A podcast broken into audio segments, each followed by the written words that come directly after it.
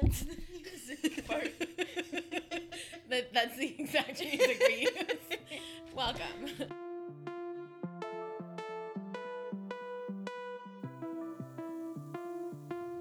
I'm Stephanie, And I'm Bryn. and we're two writers who have a lot of questions So, to answer those questions, each episode we're inviting a fellow writer to talk about their work. and other stuff. Welcome to Shitty First Drafts. So today on the podcast we have Samantha Edmonds, who's one of our um, pals. Another pal. We're so lucky we have such good pals. We have so many pals. Sam. That's it. that's it. The end. Um, Sam is a fiction writer. Um, so she has brought some fiction for us uh, today, and we're just really excited to talk about it. Our first fiction writer. Our first fiction writer, But also our Two. second podcast.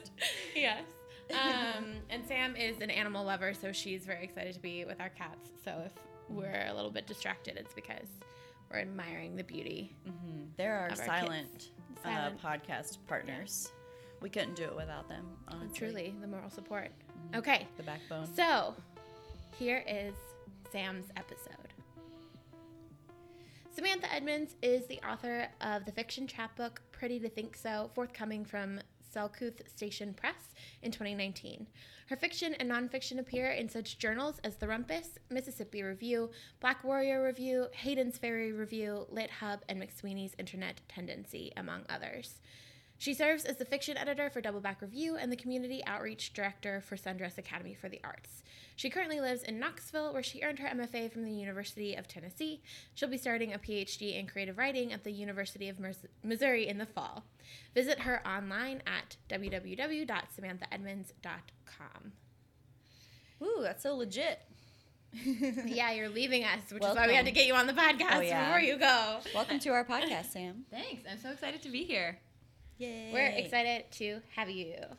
So, Um, um, because all of you are really big fans of our podcast, you've hung on for two episodes. yeah. Um, I know we don't need to explain the premise, but the premise is that Sam has brought in two pieces for us to read today.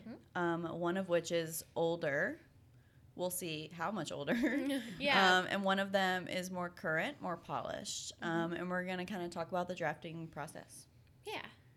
So, um, Sam, talk to us about the early drafts that you brought in. When abouts were you writing it? What kind of like place in life were you at? Um, you know, what part in your educational journey were you at? All that kind of stuff. So, give us like a little snapshot of who Sam Edmonds was at the time. Um, I was an undergrad when I wrote it. It, um, I think I must have been in my senior year at Miami University. Okay. Um, And, that was that would have been 2014. okay. Maybe Yeah. maybe I wrote it then. You had you knew everything. yeah, I was the smartest kid that I knew. The best I'm writer the in best your writer class. in the world. Um, and uh, yeah, so I, I was writing it then. I remember sort of specifically we were writing it at like this little writer's retreat at a cabin that was on campus um, Hmm. that like undergraduates could rent out for the day for like retreats and stuff. Cool. That's so we used to rent it out and just like bring a bunch of snacks and our laptops and do like little write-ins. And I remember writing it in the cabin with all my friends. That sounds really cool. We should do that. Yeah, it was really, it was really fun. It was just for any student though. It wasn't like for like writing specifically. no, it was for writing. We rented it. Um, I was in Sigma Tau Delta Ooh, um, as a the English fraternity. the. English fraternity. Yeah, so it's not it's not a sorority. It wasn't even like really Greek, um, but it was for English majors. As You an weren't undergrad. really Greek. I know it was a lie. Wow. Um, but like so like that that club or like rent that organization rented it out for the day Yeah. for Sig Tau members. Right. Cool. That's cool. So, were you writing this then for um, just for fun, or was it like for some kind of assignment that you were working on? No, it was just for fun. Okay. Um, and what is the title? The or what was the title of the piece? Uh, it was called Moon Song. Moon Song. That's right. Okay. Okay, so you're a senior in undergrad. You're like having fun with your friends, writing the story up. What did you think of when, like, what did you think about the piece when you first finished it? Were you like, this is the best piece of literature, I'm a you know- brilliant Yeah, exactly. Um, yeah, Wow, I I remember being I think pretty proud of it. Like it it is in a lot of ways. It's my even though it didn't survive in this form, which we can talk about later. Mhm. It is one of the few pieces from undergrad that even continued to be Mhm. like revised and worked on. Um, and I think I see in it a lot of the writer that I became and Mhm. am now. Like I was just becoming. So like even though it's garbage and um, and it had Don't a- talk about my friend that way. Sorry. um, but you know, I remember being proud of it at the time, and I do think it was like it was my first like real attempts at um, the lyricism that I would come to really love and study and utilize a lot in my short Mhm. fiction, and it was also the first time that I'd ever written about space, Mm. which I went on to write.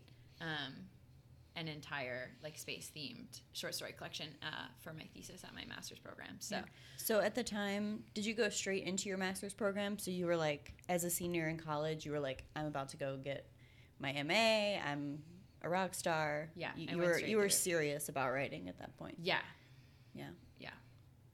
Yeah. Well, that's great. Yeah, that's awesome. Um, if only we all had such confidence. Oh yeah, it I makes did. me a one trick I pony. had, Yeah. I had literally no idea what I was up to. You what you call confidence, of I call blinders. I- yeah. I call one trick pony.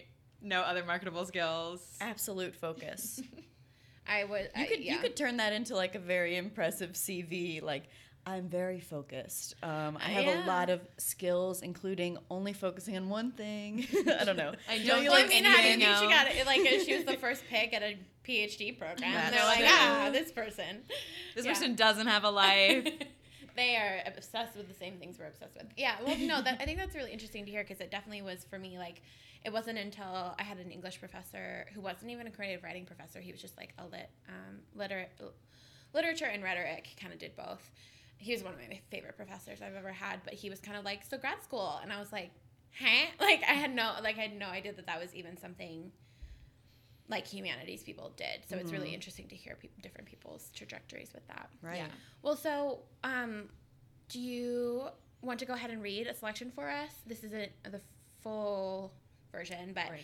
um, just to give us a little insight into what this first piece or first draft of this piece was like. Yeah. So how long is the piece? Um, it's about eight pages, so it's still short, I think, for a story, but it's long for this podcast. Um, and it's about 2,500 words, so I'm gonna just read the last like two and a half pages. Okay. Do you want to set up a little bit at the beginning? Yeah, give us some context. Yeah. So the the general idea of the story is that um, it personifies the moon, which I didn't know as the all-knowing undergrad that I was. that that was a tired literary move, but yeah. um, and it's about a man who falls in love with the moon and decides to like find her. So he like is like gonna climb a mountain to like get up to the sky. Mhm. And it alternates in this draft. It alternates between third person man searching for the moon, third person moon watching the man like find her. Mm-hmm. Um, And there's a th- sort of third aspect with it, the insects inside his head. Can you talk about that a little bit? Yeah, that was um yeah, he's got like a ringing in his ears that he call yeah, he calls it like the insects buzzing in his head and he's like sort of looking for the moon, like hoping that they'll be quiet. Um and then like the stars sort of talk to the moon, I think in a kind of similar way. There's a lot happening. Yeah.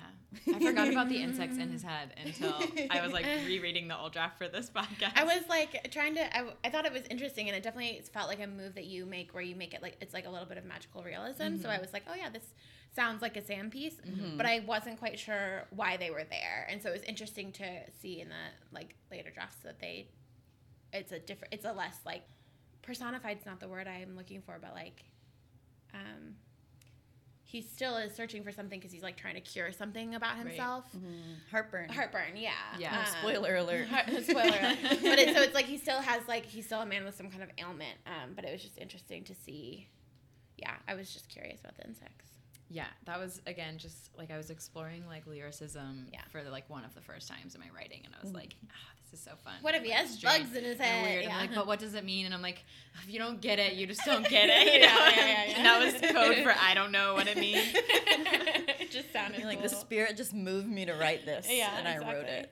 The Okay. muse. all right Okay, so and I'm gonna read the last three um, or so pages, um, and it's gonna open with a moon section, and then the next section will be with the man, and he's like already sort of gone on his journey and like is finding her. The moon knew that she was an illusion. They all looked to her for guidance. She knew that too. The stars did it, the people did it. Everyone looked up at her, sitting like a period in a well of black ink, the only sure point in the night sky.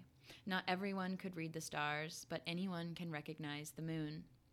But what they frequently forgot about her was that she didn't actually have any light of her own. She was merely a reflection of the sun's bright rays from across the universe.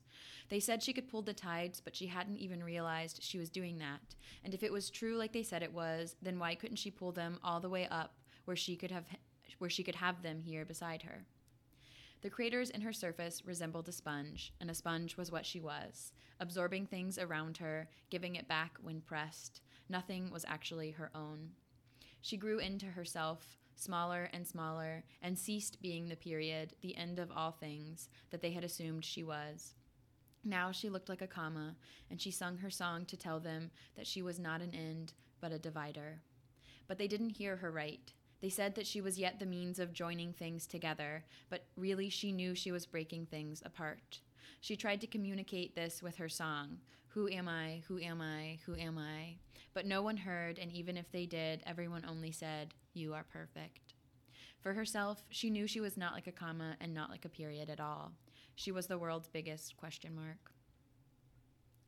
The man was very near to her now, he thought. He had been climbing for many nights now, so many that he had lost count. There was nothing else in his world but the mountain and the insects and the moon.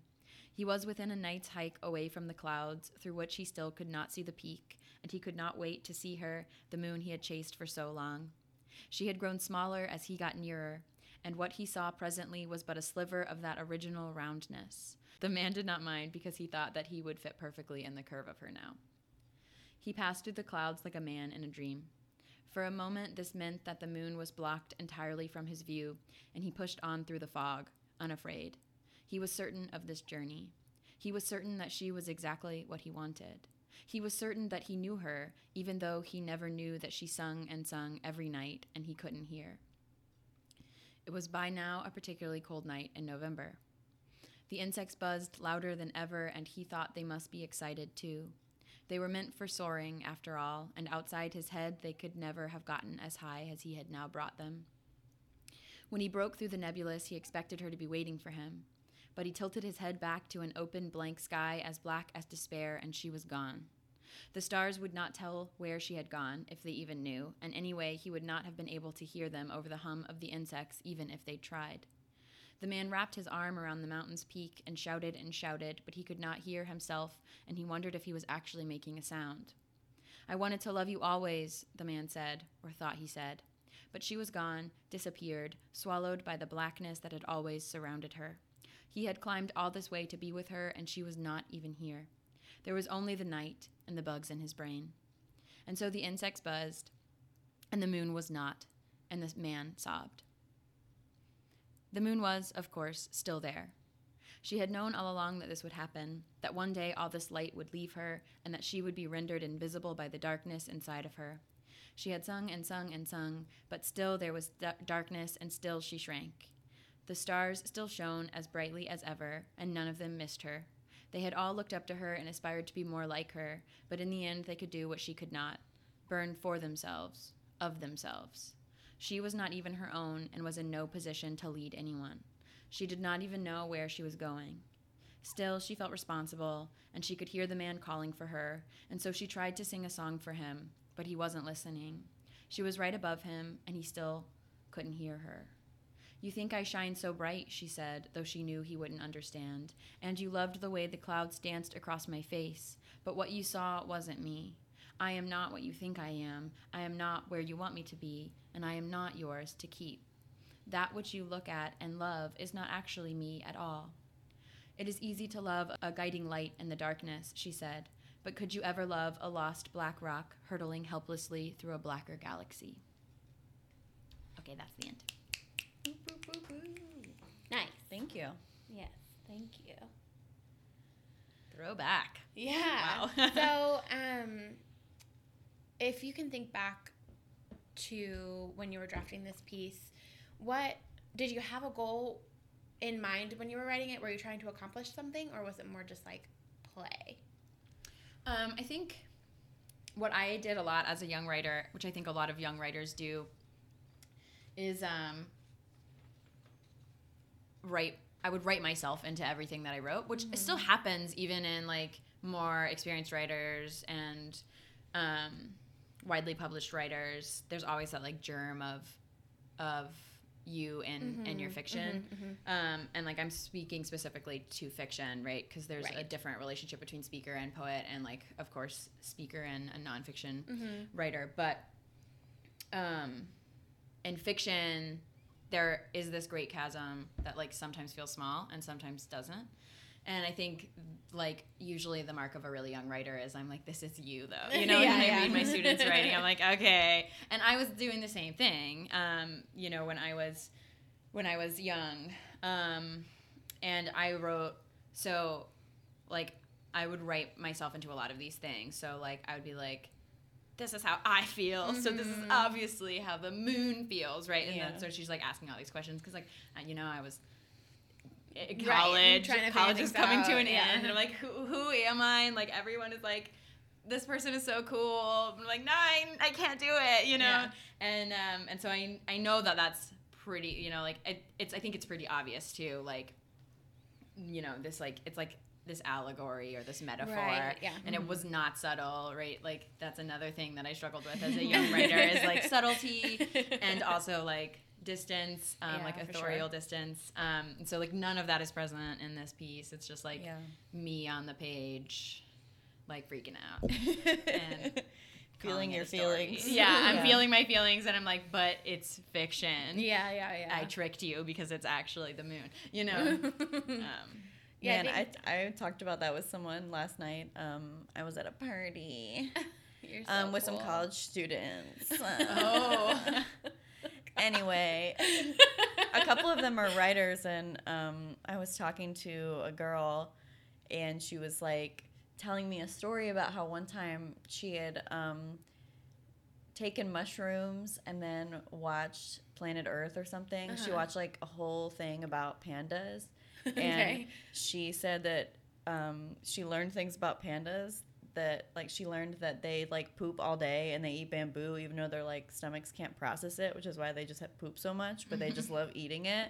And she said that she laughed so hard for like 30 minutes and then she started crying because they were so stupid. And then she was like and then i wrote a story about it and called it fiction yeah, yeah, yeah. that was the end of that long story and then i was like funny. yeah i remember when in my first fiction class a guy wrote a story about how he was on drugs and he climbed a tree and like learned about life and, and then he was different and i was like this actually happened to you like don't even play Yeah. yeah also that's a ben folds song um, yeah, I that's funny. I because I feel like like fiction writers maybe yeah they start about writing things that are like thinly veiled stories about themselves and then they grow out of it and then uh, poets are the people who never grow out of it. I feel like I grew can get into away it. with this. Yeah. when i first started writing i was writing things like like all my characters were very not me but maybe they had like my internal voice sure yeah but now i'm writing like more of me and like my family into like weird characters yeah i don't know and I think that's what you should be doing. And like, you know, I'm not to say that like experienced fiction writers don't write about themselves. It's just yeah. that um like I think it can be done with a little bit more finesse. Cuz like Right. absolutely like the things that are still like that's still where stories start for me is like if I like I have a feeling or a question or an experience that I want to make sense of um, and then so I'll sort of write towards that experience or that feeling or whatever it is to try to understand it. And so it definitely still comes from you know whatever i'm like going and you know like working out you know um, i just think it has i'm also not as tied to that. Right. Right i also want to tell the story um, so i can put a little bit of distance or like so like the story might not at all look like the experience that made me write the story it's just like the feeling that started it will permeate. It's like i write a lot about like you know relationships or mothers and daughters or like all the you know religion like all these things that i'm always working through and talking about but i'm also not just like having my feelings in front of Right. the Right. Yeah. Well, and even the if you are writing it, you recognize that it's a draft, like Right. on the first sit down when you're just Yeah. getting it all out. You're like, I'm just feeling this out, and it's not going to end up in the final, you know. Yeah. So I think that absolutely you shouldn't like grow out of it, right? Yeah. You sh- um, but I think that you just get a little bit better at pulling in this like not pulling in like you don't feel as obligated to what actually happened, right? Like yeah. you Mhm. know, like a lot of times when you read like not that this was autobiographical fiction, right? Because it was like a moon story, Right. It Right. was like a fable, You but are a moon. you know, when you write these things, you know, they'll be like, this doesn't make any sense. Like, why would this character do this? Like, they, you know, like they should do something else. And then like the undergrad author is like, but this is how it really happened. And I'm like, Yeah. well, it has to make sense in a story, even if it doesn't make sense in real life, and Right. it doesn't make sense. So like, Yeah. fix your story. Right. Um, and I think that that's what happens is like they can still start with this place of truth, and then they move on to. Um, to a you know like to the the fictional their, Something their that obligation becomes to the fictional Mm-hmm. realm and not just their like sadness So when you did when you were writing this piece, um, did it all come out sort of at once? Like, was it a very quick process, or were you kind of laboring over it a little bit more? And did um, and is this the the one you just is that like a polished version of the first kind of round, or is it a fairly early draft? I think that's probably a fairly early draft. Okay. Um, and I think it did come out all, like pretty quickly, if I can remember right. Um, you know, I think I probably wrote it in like one long weekend. Yeah. Um, I can't. I can't remember even now. Um, the proper conjugation of the past tense, sing, like to sing. Yeah. Is it? It's sang and then sung, Mm-hmm. like We which sang. like we like right we sang or we have sung. mm-hmm. Is that right? Yes. I think so. Yeah. And so, right, and I, I think I'm I, questioning everything. whatever it is, I did it wrong the entire draft, right? Right. Like, Oh, so it would be I'm like, very guilty of it would be like Yeah. the moon sung and sung and sung, and then like I finally workshopped it, and somebody was like, like- it's like no, the moon sang and sang and sang, and I was like, oh wow, Yeah. Um, and I was reading that, and I'm pretty sure I was saying sung the whole time. So that makes it a might it might even be the first draft, Prior no revision, workshop, yeah. because I did eventually revise it to say sang. Yeah. Um, before I revised it to like not even have those singing parts in it. But so I think that that's a good marker of like where I was because like no one had read it yet to tell me that I don't know how to Yeah. past tense. Conjugate verbs. Yeah, I don't know how to I mean, that didn't happen to me Definitely. in grad school. Never. Yeah. Yeah. Definitely have had some embarrassing typos before. You bring it to workshop, you're like, this is great. And they're like, you're dumb. Yeah. Do you even? How many English degrees do you have? Right. And So many. so many. Um, so you said that this was kind of the first in a long line of things you ended up writing about space, and space has been a topic that you've been interested in. Um, what kind of other space stuff are you writing? I'm curious Yeah, about it, or how did yeah, how did that Like, grow? What, what brought you in? Why, why space? Yeah, that's a great question. Um, I'm not writing a lot about space anymore. Um, though I still very much live in this sort of like sci-fi realm. But but in my first master's program at the University of Cincinnati, I was only like writing about space, and then that is what my thesis ended up being is a short story collection of stories called "A Preponderance of Starry Beings." Um, and I really, I think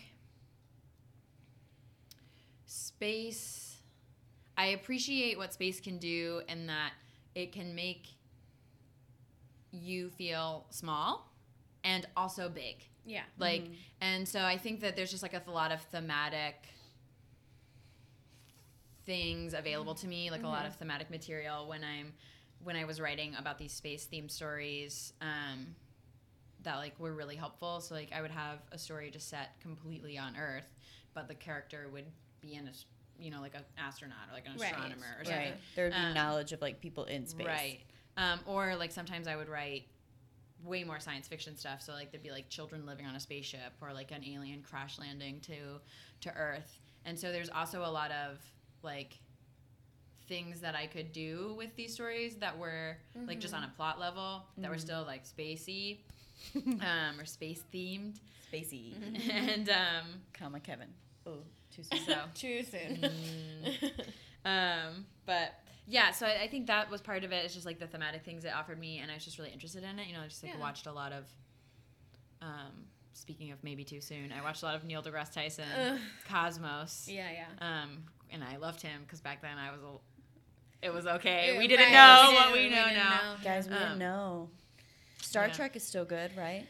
Yeah. Yeah, I I mean, watched Star Trek. We like did, Star Trek. I did love yeah. Star Trek. Yeah, and there's some Star Trek stories in the Yeah, in the sure. manuscript for sure, um, as y'all know. But yeah, so it it just like grew naturally out of a pre-existing interest that I had. Like I've always liked science fiction. I've always liked space travel science Yeah, fiction definitely. specifically, and um, and then also when I was writing it, I was like, wow, like look, like I can do like the universe is open to me if I'm writing about the universe. Mm-hmm. Quite Yeah. literally, Yeah, yeah. I was very excited about it. I was like, it could be on Mars or it could be in Minnesota, Yeah. and no one can say anything to me because it's all space. Yeah, Yeah. totally. Well, so that kind of leads me to another question. Were you also reading a bunch of other writers who were dealing in like space and sci-fi, or who who was it that you were looking up to at the time? Yeah, so not not for not for fiction, but I but I was reading like I read Carl Sagan's Yeah. books, um, and Neil and I was watching Neil deGrasse Tyson's remake of Carl Sagan's show, like I said, um,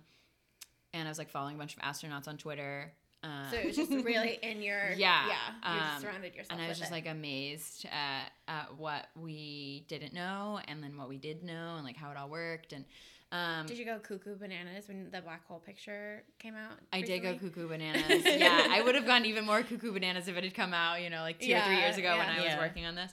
But um, but yeah, so like that, I was like just absorbing a lot of like science material, and then but as far as fiction writers that do that that write in these veins that I.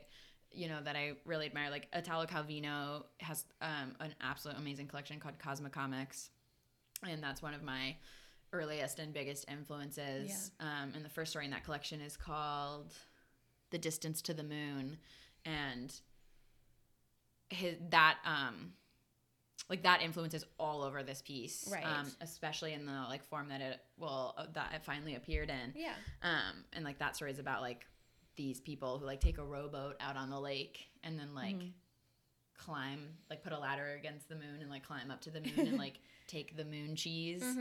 Um, and then like the moon moves away and like one of them's still stuck up there and like you know and so like it's this awesome story that I just loved so much and um so that was one of my earliest like space influences is Italo Calvino. Yeah. Um, so let's talk about the new piece. Um, Yeah. Why did you revise it? Was it were you trying to send out the first piece, or did you just like revisit it and we were like, this is kind of cool. Let's make it something better. Or something. I. Um, I did send it out a lot um, in my master's program. Like I had revised it since I was an undergrad. Um, I think I'd even workshopped it at the University of Cincinnati. Um, come to think of it, but um, and it wasn't getting picked up. And uh, and so I was like, okay, it's garbage, whatever. Um, but I didn't like want to let it go, and and like the workshop had helped me see like which parts of it were urgent and which parts of it were like not urgent Mm-hmm. Right. and so it um, it changed a lot at the University of Cincinnati, um, and I uh, I got much shorter. You know, I went from like. 2000 words to like 800 Yeah. Yeah, 'cause which I is just, like- huge. i basically just took Over, out yeah, all like the boring parts yeah. yeah. you know like because it was just taking him a really long time to get to the moon Yeah. you know Is that what you mean by the Um, urgency? yeah I've never. right. I, I don't think I've ever heard that, or I didn't remember it. But I like that description of like what feels urgent or what feels Yeah. uh, immediate or something like Right. the most interesting parts. Um, and so like that's the parts I was looking for. And so like the new draft, or which we could talk about in a minute, Mhm. like um, it begins with him like already at the top of the mountain instead of like taking his You got sweet time there. getting there. Yeah. Yeah. so it got a lot shorter, and then, um, and it, you know, and it still wasn't getting picked up, and and I just kept kept working on it. I just, you know, so I was like part of what made me revise it is pure necessity because nobody wanted it Yeah. as what it was for good reason. And you were like, Um, "This is mine. I will not let yeah, it go." Like, but uh, and then part of what I kept revising about it is just like there was something in it that I really did think was like underneath the layer of like undergrad and Mm-hmm. experience. I was like, there's a germ of something here that I would like to like regrow in a different way. Yeah. and that you want in your like portfolio of work. Yeah, like it is in the collection if the collection ever comes out into the world. Whoop, whoop. It will. Um, yeah, I. It's kind of that like um, it, it, we're gonna edit all this. Um, it's that little, it's that adage that I always heard when, like, especially as an undergrad when I was taking um, fiction classes and still writing fiction. I would love like, to read your fiction. Oh my god, I would love that too. Uh, my mom just sent me a zip file with all of my old documents from my parents' my computers, gosh. so I think I have some somewhere. We're but gonna anyway. take a brief uh, break and no, man, be back after we've read all of absolutely Bryn's terrible. Stay work. tuned for a future episode where Yeah. we dive into all things Bryn Martin. uh, Bryn. Bryn's shitty first draft. my shitty verse fiction, my shitty shitty fiction. Anyway, what I was gonna say is it's that sort of that um like adage or I can't think of the word I'm trying to say, but like what I kept hearing over and over again was sometimes you just have to write into it, and so Absolutely. like you just need to cut the first page or first couple of paragraphs because like Yeah.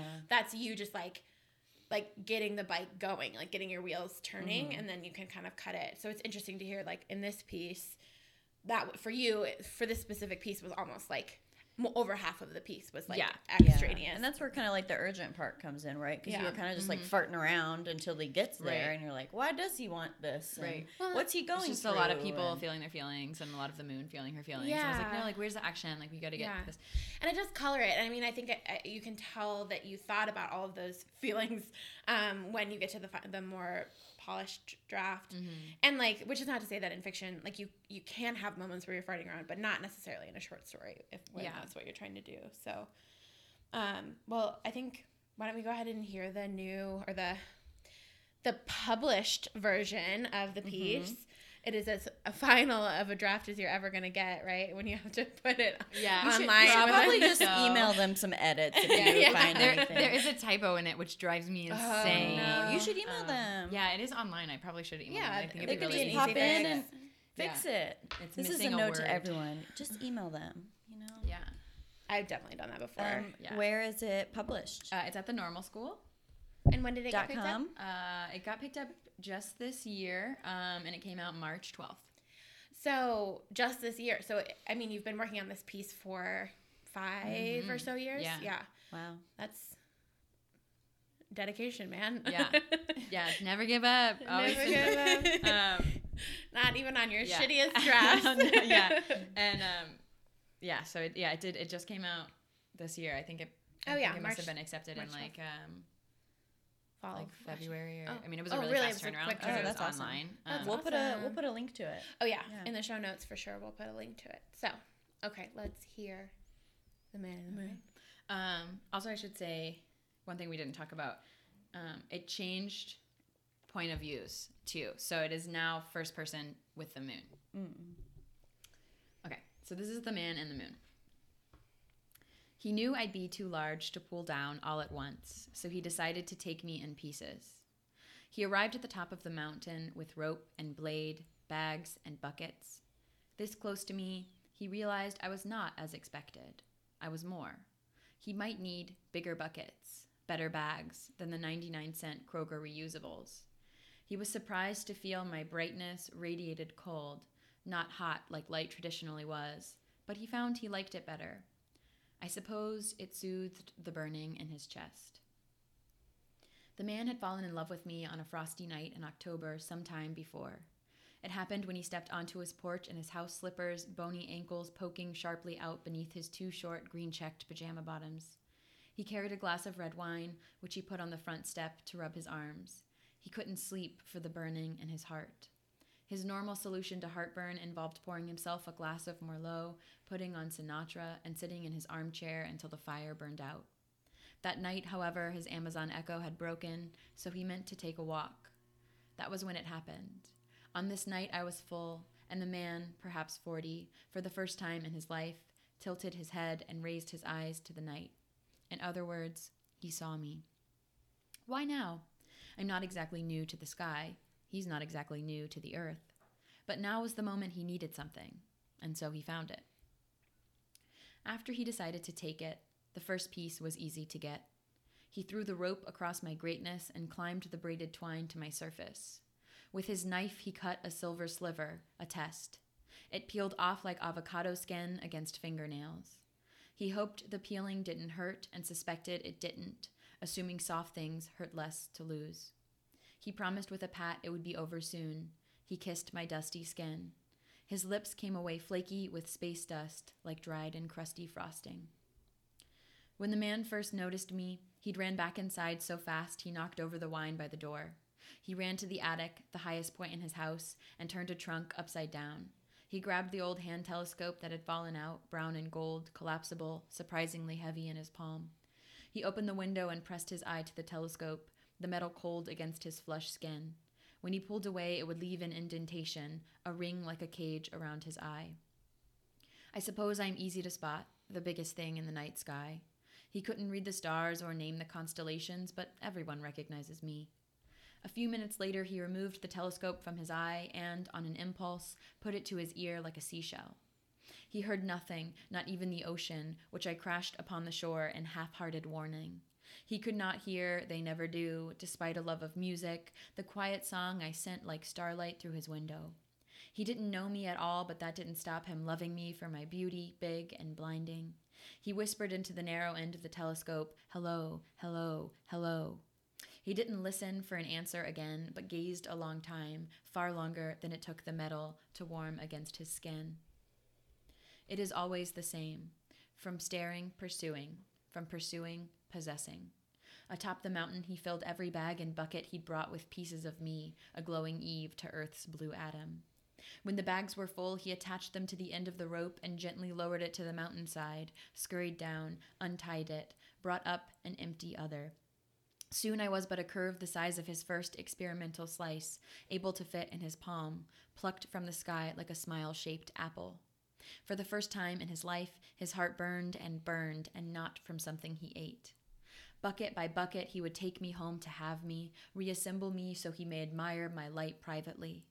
More likely, he may consume me instead, swallow pieces for meals that will last weeks, or perhaps gorge himself on my brightness in one sitting until his belly is as round as I used to be, until he feels like he could float himself, until his eyes shine, until my light leaks from his ears and nose and he can hardly open his mouth for fear of filling the room with my stolen starlight. It does not take long to bloom wholeness again. I am, in many ways, used to this. I shrink. I regrow right there in the same spot in the sky. I wait because there will always be a man, a rope, a blade. Would the man have stopped if I'd told him he was not the first, would not be the last? Or would he have only smiled, swung closer, knife in teeth and arms outstretched? After all, he liked red wine, routine, and Sinatra, but he was not a romantic. Thank you. Yay! Awesome. A much more mature person wrote that one. Romantically mature. Romantically mature. Oh Lord.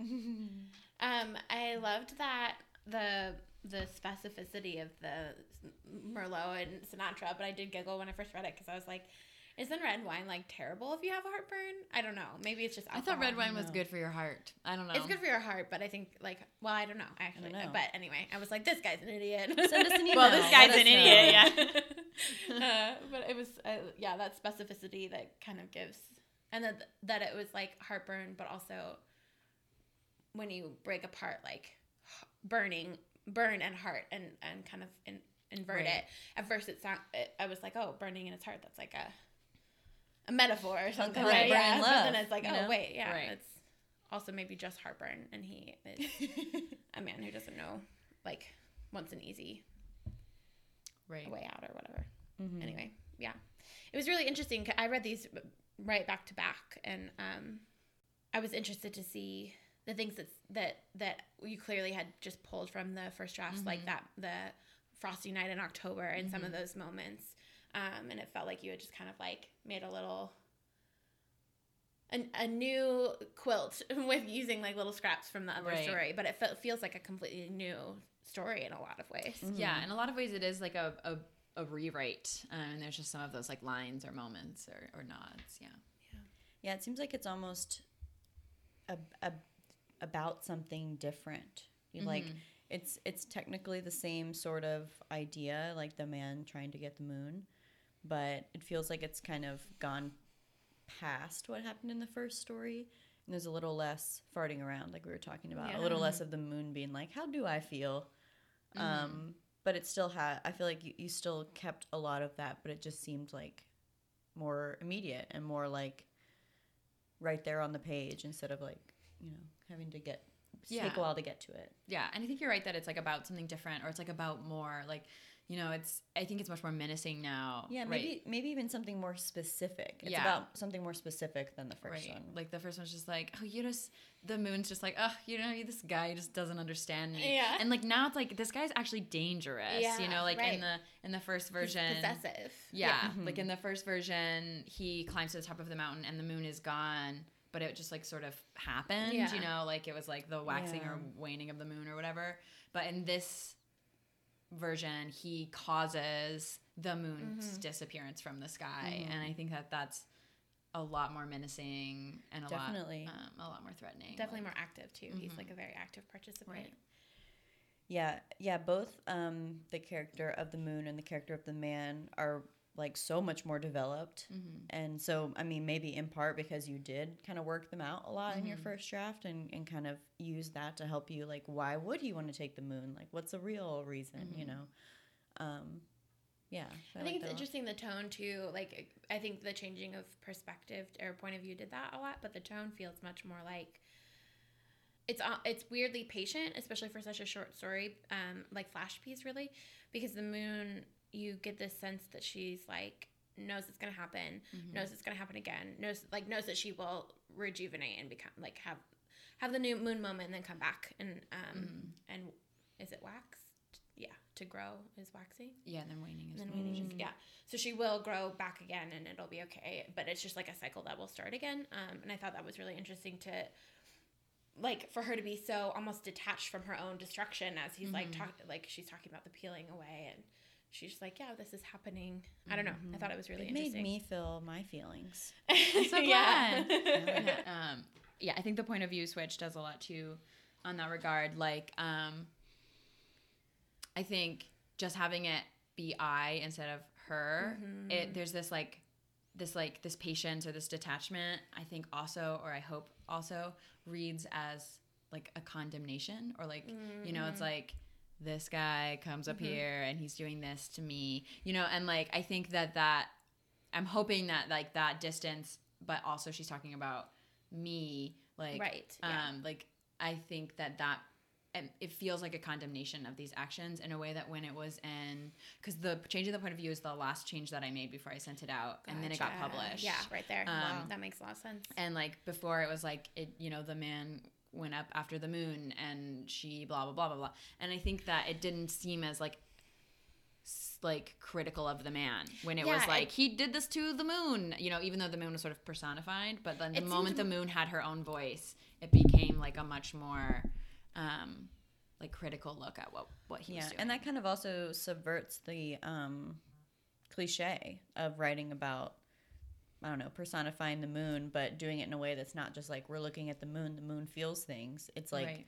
the moon. You sud- the reader suddenly is just like the moon is a person, like Yeah. a fully realized yeah person. the moon's in charge of her own yeah, like even though this is happening to her by telling it i think she's taking something back Mm-hmm. and like having the moon be aware of her beauty and light and things like that, and not just. I don't know. You Yeah, know, it's a this- real comment on femininity.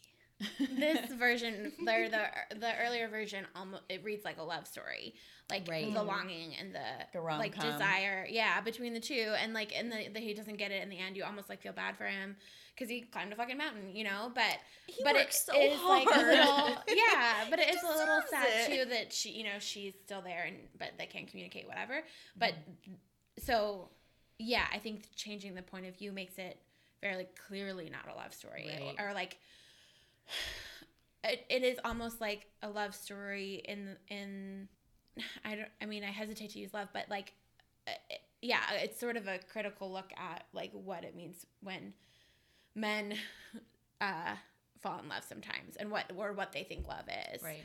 Um, and it becomes about like because it does say that he fell in love with the moon and that's why he's going to try and collect her. Yep. um, but but what is love really about possession and is love really about like you- if you have to dismantle the thing you love like does that is that actually love So Ooh. yeah, I thought I, I really liked it. It was so good. Thank you. but it is yeah, it's really interesting because it's still called. It's still in the. It still feels like it's in the realm of like romance and love story, but it's very clearly not from, especially from her perspective, because she's like so not interested. She's like, please just let me stay in the sky. Like, let me do my thing. Leave me Uh, alone. leave me alone. um, yeah, which is, but, but the, you're still heartened by the fact that at the end she's like, she knows she's going to come back. right. So it's not tragic necessarily. Um, men are dumb. Can we put that on the And- internet? we be, I don't know. No one's ever said that on the internet before. Well, I really just mean, you know how like Facebook Mhm. has like um, suspends people's accounts if they say men are trash or whatever. Do they I they did really? not know that. Yeah, sometimes it's it, That's it's nonsense. yeah.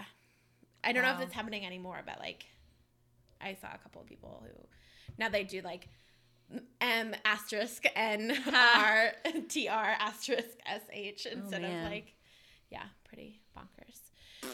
Anyway, we might just cut all having that We're out. just having a good time on the internet. you Yeah, know, we're what's just wrong with having having a a good time? Stay tuned for my forthcoming anthology, Men Ruin Things. Men ruin things.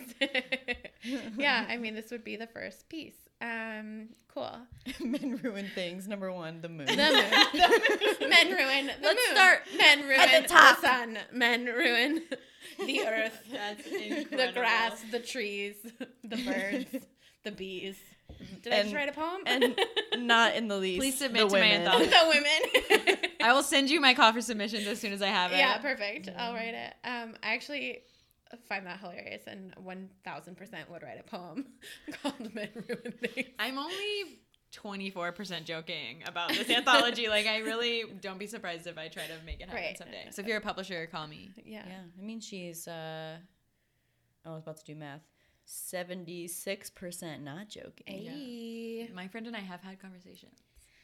Um, okay, so compared to the work that you're writing currently, quick, so because I wasn't realizing this had just gotten picked up, so you've been working on it like up until like a couple of months ago, So- Um, or no? Well, I I think the last edit was last summer. Last summer, and oh, then, I think I like- remember it from Yeah. workshop. Yeah, I think it was y- this the workshop Bar that we all do together. Oh, yeah. That was like put it in first person, and I was like, okay. I know, don't it was remember already, that at It was already a flash piece when I brought it okay. in. Like it had already changed a lot, a lot, a lot. Like, this is like the seventeenth draft. Um, Sure. And it like and they were like, yeah, like we dig this, but the moon's voice is all wrong or whatever. Yeah. But yeah, and that was that was I think over the summer, and that was the last edit that I made. So um, it's been maybe about a year.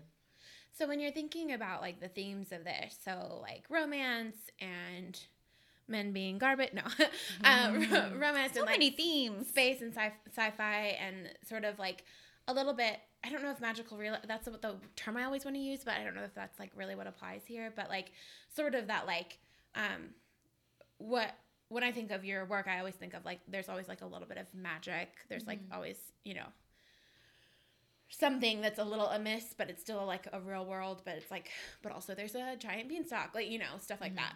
Um so when you think about some of those themes do you see yourself as still working in that like when you're drafting new pieces are you still working in that world or have you moved on to other things? Um, I'm definitely, I think, still working in that world. Um, I'm writing less about space, um, but I think no less in this like fabulous Yeah, science there- fiction there world.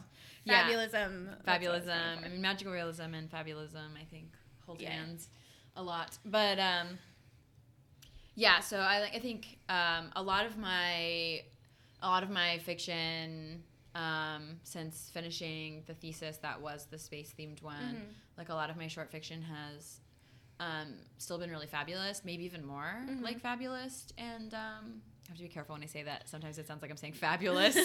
like I am so I'm fabulous. fabulous Um, but like, so it is in this like magical realism vein and like a Mhm. fair, like, but like a more fairy tale Mhm. feeling. Mhm.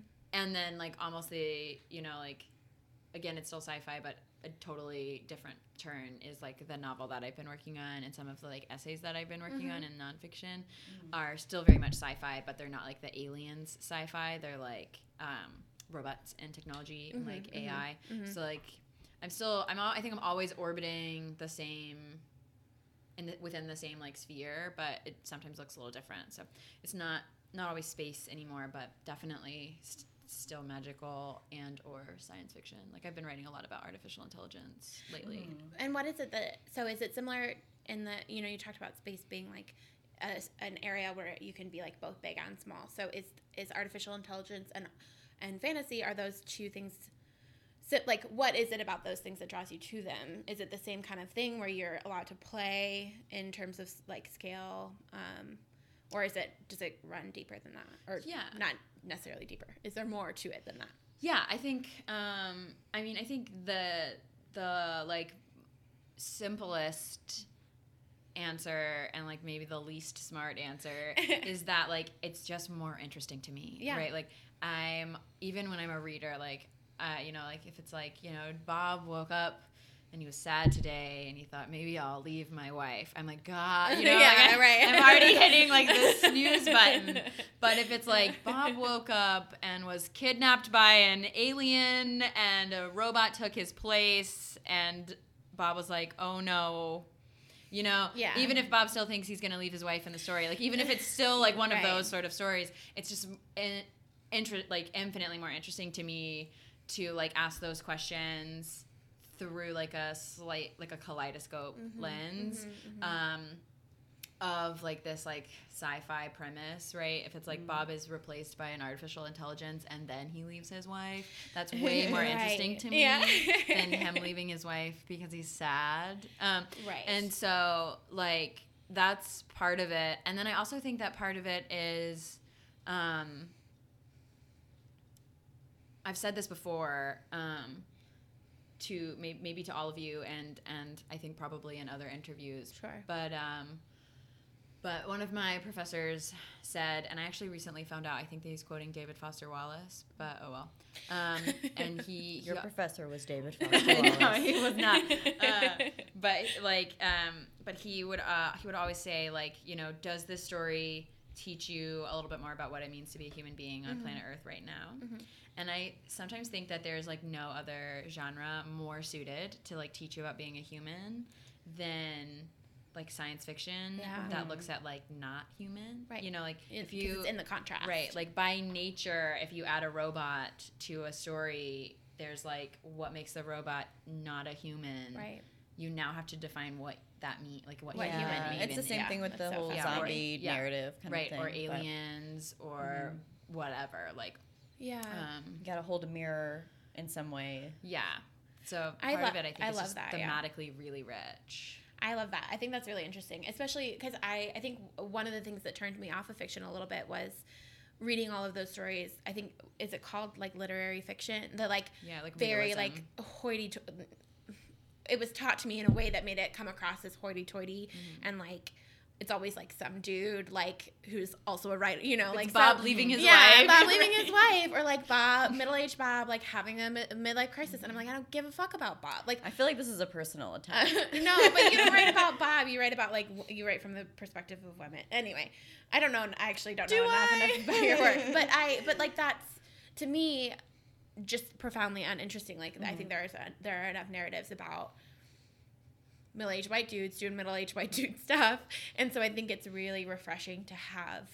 Um, and I think that maybe like culturally, there's a bit of a renaissance happening Oh, for yeah. fabulous writing and um, Afrofuturism and things Yeah. like where these other narratives are being told um, that are like much more interesting also to me. And I know that that's some of that's personal taste, but yeah, I just I really love that, and I, I I'm excited to see more people doing that and that becoming more popular in like the the cultural um, imagination because I think it's just so I don't know.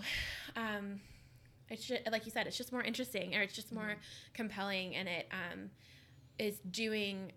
I mean, even if you're, even if even if it's true that we're all telling the same story over and over again, like there's no such thing as a new story. You know, there's no such thing as a new creation. Like the least you can do is like make it fun while you're doing it. So Yeah. um, yeah, I think that that's great. Basically, that's just me telling you how much I like your work. Thank but, you. Um, yeah. Cool. Well, do you want to tell us a little bit about your novel that you're working on right now um, before we or whatever project it is that you're wind working it on down? now. Yeah, because I'm curious about it. I just know Oh, a yeah. little bit about it, um, but it's not about space. It's not about space. Um, it is about robots. Would be the quickest way to say it. Um, Robots. Yeah, and um, like art, like it's not Stephanie, the hype man for here.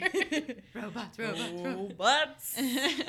uh, just follow me around and like anytime I talk about my novel, just like pop up over my shoulder. Like, robots. Robots. Um, I only yeah. want to read about robots.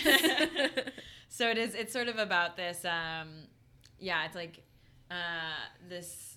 Sometimes I think about it as like a like a Pinocchio story or like a Frankenstein story. yeah. Um, but it's about this boy, this man, young man. He's 24. Um, who He's a boy. he's a boy, uh, but he doesn't want you to call him a boy. Mm, But okay. uh, it's about this. Um, this young person and he recently finds like he's he exists in a world in which like robots live as as people would, Mhm. would live um, and there's a lot of stigma against that in this world um, and he recently finds out that he is one of these robots Mm. despite like having believed for his entire life that he was a human and so he's like sort of spiraling and he's Wow, freaking out yeah. and, and he's like i just like, sort of want to be a, a real boy and um, yeah. and you Is know this the story that has the that you where you were pulling the sheep narrative from, or is this? yeah a- yeah. that okay. sheep narrative is in there yeah it's so he lives on a farm Gotcha. and, uh, okay. Farming robots. yeah yeah it is Cool. very It's a very is very specific- silly yeah It's a very specific Amazon search right for your novel. right i feel very silly because it's Farming. like a kind of a really rural Yeah. story Yeah. and then Agriculture. also it's like science fiction I you love know? But that's so that. cool. Yeah. Yeah, I think Yeah. that's great Um, because that's not often um, like Yeah. a location that we get. Sci- it's always like a big city or so something. he's like saving sheep and like rounding up loose chickens and then also being like what does it mean that i'm a robot having an existential Yeah. crisis. Yeah, in a, in truly a very human way. If he's having an existential crisis, Right. maybe he is human after all. yeah, Yeah. That's are awesome. we human? Yeah. Or are we robot? Thank you. For Is that the title of your novel? It That should, should be. be. it should be. Yeah, it's still very much in progress. It should be like one of those uh, birthday cards where you like open the flap and it sings you the song. Congratulations, you're not who you thought you were. yeah. Um, yeah, no, it's still very, very much in progress. Um, I'm only about like halfway through it. And you um, plan even on- in a first draft? So Um, do you plan on continuing like working on that in your PhD? Will that be your project? Do you think, or yeah, in my wildest dreams, I could get a draft done in my PhD before it was time to do a dissertation. Mhm. Um, but in my most realistic dreams, the novel will probably be my dissertation. dissertation? Yeah. Okay. Cool. Nice. Well, um, so I think the only thing left to talk about is um, what, where can you, where can we find you? Where can you be found online? We'll put all this in the um, podcast description, but Yeah, we read your um, for the people, astounding list of publications. Um, remind us. Are you? Do you want to give out your Twitter? Do you want to give out your? Yeah, so I have a website and it's just my name. It's like www.samanthaedmonds.com. Um, and like all of my stories are like Linked there. linked there. So there's like stories and Mhm. essays. Awesome. Um, a Very lot of, A lot of uh, from beautiful stories all the way down to BuzzFeed listicles. right. I yes. love it. yeah, some of my freelance She work really is does also do it all, there. folks. Um, Yeah, that's my uh, my path to the Pulitzer. I love it. I love Uh, it. Like what Avenger teacher like are you? Um, what Avengers? Um, but yeah, so yeah, my website is the fastest and easiest way. It's all linked there. Cool. Um, I've got some stories online. um, but I my Twitter I think is is at Sam under slash Edmonds one twenty two, and I sometimes tweet. Sometimes. But yeah, all my animal pictures are now on Facebook. Oh, gotcha. Don't friend her on Facebook. You don't know her. it's true. Unless you do know her. In which case, uh, hopefully, you're already friends with her on Facebook. Um. Okay. Great. Well, so Thank you for being here. Thank you for Thanks being for having here. me. This is so fun. And if anyone wants to contact the podcast, you can email us at sfdpodcast at gmail.com. Mm-hmm. And we're also on Instagram and Twitter, and our handle is SFD Podcast. So you're welcome to follow us. In fact, please follow us. Um, that's where you'll get updates about um, when we post an episode to go live. um, probably some behind the scenes pictures. Mhm. Definitely of our Um, cats. Definitely pictures of our cats. In fact, if you really want a lot of pictures of cats, um, follow me on Instagram and Twitter at Brinzy because that's where I post. she does actually post my cat more than I do. So yes. yeah, really just follow her. Like, don't worry about me. I'm the cat. I'm okay. Paparazzi. um, yeah. So, um, yeah, I think that's it. Do you want to promo your personal Twitter and Oh yeah, I'm at Steph uh, knees. knees? Well, I have to say it like that, or Yeah. otherwise, Like um, it doesn't make sense. Steffa. Or you know, Steph K-N-E-E. Acne, as someone called me in in college because they don't know how to read. Oh, funny. Okay. Um, Cool. Well, um, yeah, go follow us. Go um, read some more of Sam's awesome work and let us know what you think. yeah, rate, subscribe, Comment, like, comment, like, thumbs up. and thanks for listening. Thanks for listening. Bye. Bye.